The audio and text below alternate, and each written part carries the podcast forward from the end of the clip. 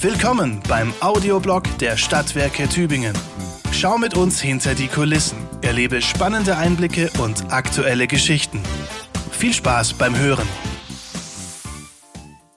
Diesmal mit Birgit Krämer. dreihundertdreiundachtzig Bushaltestellen gibt es in Tübingen, mehr als das Jahr Tage hat. Ihnen ist diese Serie gewidmet, denn Sie haben Interessantes zu erzählen. Was steckt hinter kuriosen Namen?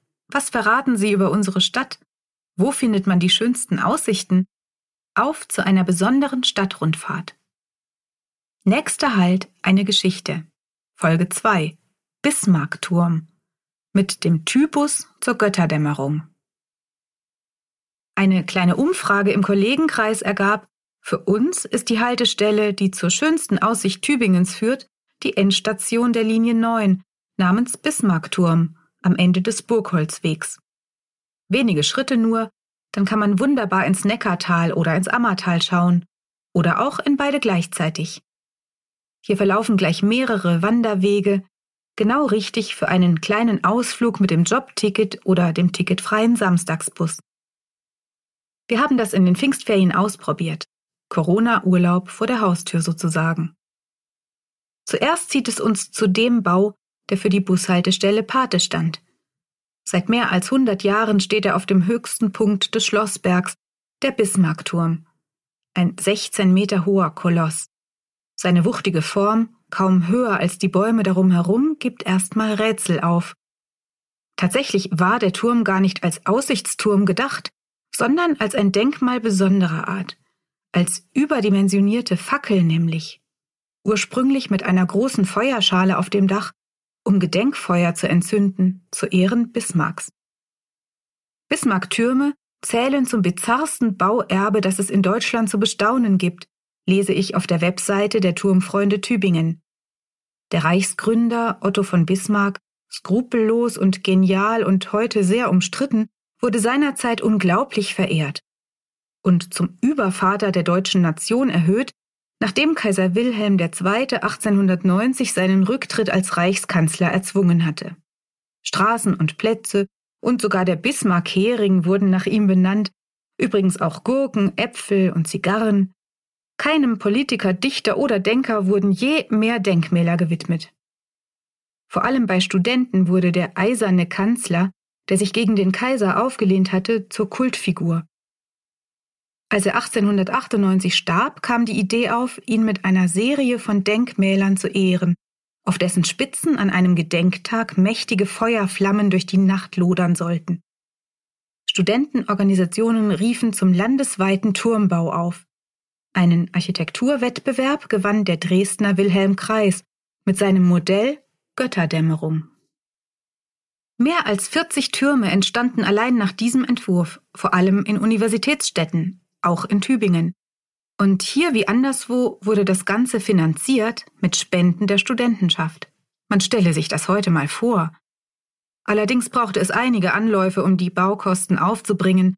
Aus den geplanten achttausend Mark wurden nämlich schließlich dreiundzwanzigtausend. Am siebten Dezember neunzehnhundertsieben war es soweit. Die Tübinger Studenten, damals noch weniger als zweitausend, zogen mit Fackeln den Schlossberg hinauf. Mit Ansprachen des Unidirektors und des Bürgermeisters wurde der Turm eingeweiht. Und nicht nur er verrät von der Bismarck-Verehrung in Tübingen.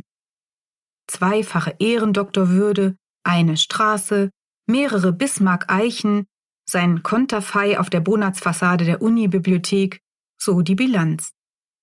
Die Tübinger Blätter von neunzehnhundertsieben zeigten den Turm auf der Titelseite. Er füge sich auch von größerer Ferne trefflich in die Landschaft ein, heißt es da. Auch die Bebauung der Uhlandstraße und die Ausbaggerung des Anlagensees fielen in diese Zeit und auf Schloss und Österberg entstanden neue Villen der Burschenschaften. Von einmal zweihundertvierzig Bismarcktürmen und Säulen stehen heute noch hundertdreiundsiebzig. In Deutschland und Frankreich, im damals annektierten Elsass, in Tschechien und Polen, sogar in Chile und in der einstigen Kolonie Kamerun. Der Tübinger Turm hat einen Zwilling in Metz und einen in Heidelberg, in Stuttgart, Marburg und Würzburg. Nicht jeder fand das so schön, Die Türme wurden etwa als nationales Pechbrodelpfannenprojekt verulgt. In Göttingen, wo Bismarck selbst studiert hatte, nennt man den gedrungenen Feueraltar gerne Elefantenklo. Aber Leipzig zum Beispiel hält die Tradition hoch und befeuert seinen Bismarckturm wieder alljährlich zur Sommersonnenwende. Der Tübinger Bismarckturm dämmerte lange im Dornröschenschlaf. neunzehnhundertneunundfünfzig sollen die Stadtwerke geplant haben, einen Wasserhochbehälter aus ihm zu machen, verwarfen das aber wieder. In den siebzigern wurde er zugänglich gemacht, nach Vandalismus und Bränden wieder geschlossen. Saniert dank einer privaten Spende konnte er eine Weile mit ausgeliehenem Schlüssel besichtigt werden. Auch das ist längst vorbei. Dass der Turm jetzt wieder regelmäßig offen steht, ist Björn Franke zu verdanken, Chef der Werbeagentur Die Kavallerie und Turmpate. Bei einem Osterpicknick in der Corona-Zeit zwanzig zwanzig standen seine Kinder wieder mal frustriert vorm verschlossenen Turmtor. Noch am selben Abend ging eine E-Mail an die Stadt und der Verein Tübinger Turmfreunde e V wurde gegründet. Er kümmert sich nun um das Denkmal, bisher ohne Spenden oder Zuschüsse. Die Mitglieder tragen sämtliche Investitionen selbst. Was fasziniert ihn so an diesem Ort, frage ich Björn Franke. Für mich ist der Bismarckturm einer der schönsten Plätze Tübingens, sagt er. Sein Sockel lädt zum Verweilen ein und nirgendwo in Tübingen ist der Blick freier als von seinem Dach. Sein Ziel sei es, dieses Erlebnis wieder zu ermöglichen, diesen wunderbaren Ort zu beleben, der über sieben Jahre lang unzugänglich war. Pandemiebedingt konnte noch nicht regulär geöffnet werden, trotzdem hätten in den letzten Monaten schon über achthundert Menschen den Turm bestiegen. Und die Ideen für kreative und kulturelle Aktivitäten, von Konzerten bis zu Kinderfreizeiten, sprudeln nur so. Selbst das Unkrautjäten in luftiger Höhe ist ziemlich spektakulär, so der Turmpate. Der Bismarckturm war Ausdruck nationaler Begeisterung und deutscher Treue. Das ist für uns heute nicht so leicht nachvollziehbar, ebenso wie die Leuchtfeuer und Fackelzüge. Damals protestierten die Studenten gegen Bismarcks Entlassung. Heute wird gegen Bismarck-Denkmäler protestiert, wegen dessen Rolle im Kolonialismus. Darüber wurde im Verein viel diskutiert, erzählt Björn Franke. Wir wollen den Ort neu deuten, ihn positiv besetzen und als Freizeitziel nutzbar machen, ohne politisch vereinnahmt zu werden, sagt er. Dies kann nur gelingen, wenn man sich kritisch mit der Geschichte auseinandersetzt. Das tut der Verein mit einer Ausstellung im Inneren des Turms und mit einer informativen Webseite. Sehr klar distanziert er sich von der Bismarck-Verehrung und nennt sich deshalb auch Tübinger Turmfreunde e V. Bringt mich zu der Frage, wie Heldenverehrung heute aussieht. Gibt es die? Würden wir Greta Thunberg auf einen Sockel stellen? Oder Angela Merkel? Alles nicht mehr zeitgemäß in unserer postheroischen Gesellschaft, die nach ihren Politikern höchstens Zweckbauten wie Flughäfen benennt. Antike Heroen, Kriegshelden, Herrscher und Heilige haben als Denkmal ausgedient. Und eines der letzten in Tübingen enthüllten Denkmäler ist der bronzene Ordinary Man von Charko Baschewski am Egeriaplatz, der sich aus der Erde hochstemmt. Kein Held. Er steht für uns alle, die wir uns täglich anstrengen, über uns hinauszuwachsen. Wie auch immer, wer die Chance hat, den Bismarckturm zu besteigen, sollte das tun und von oben den tollen Rundumblick genießen. Falls zu ist, ein paar Meter Richtung Schloss kommt der schöne Aussichtspunkt Lichtenberger Höhe. Doch genug der Theorie, jetzt wird gewandert. Möglichkeiten gibt es viele auf dem Spitzberg.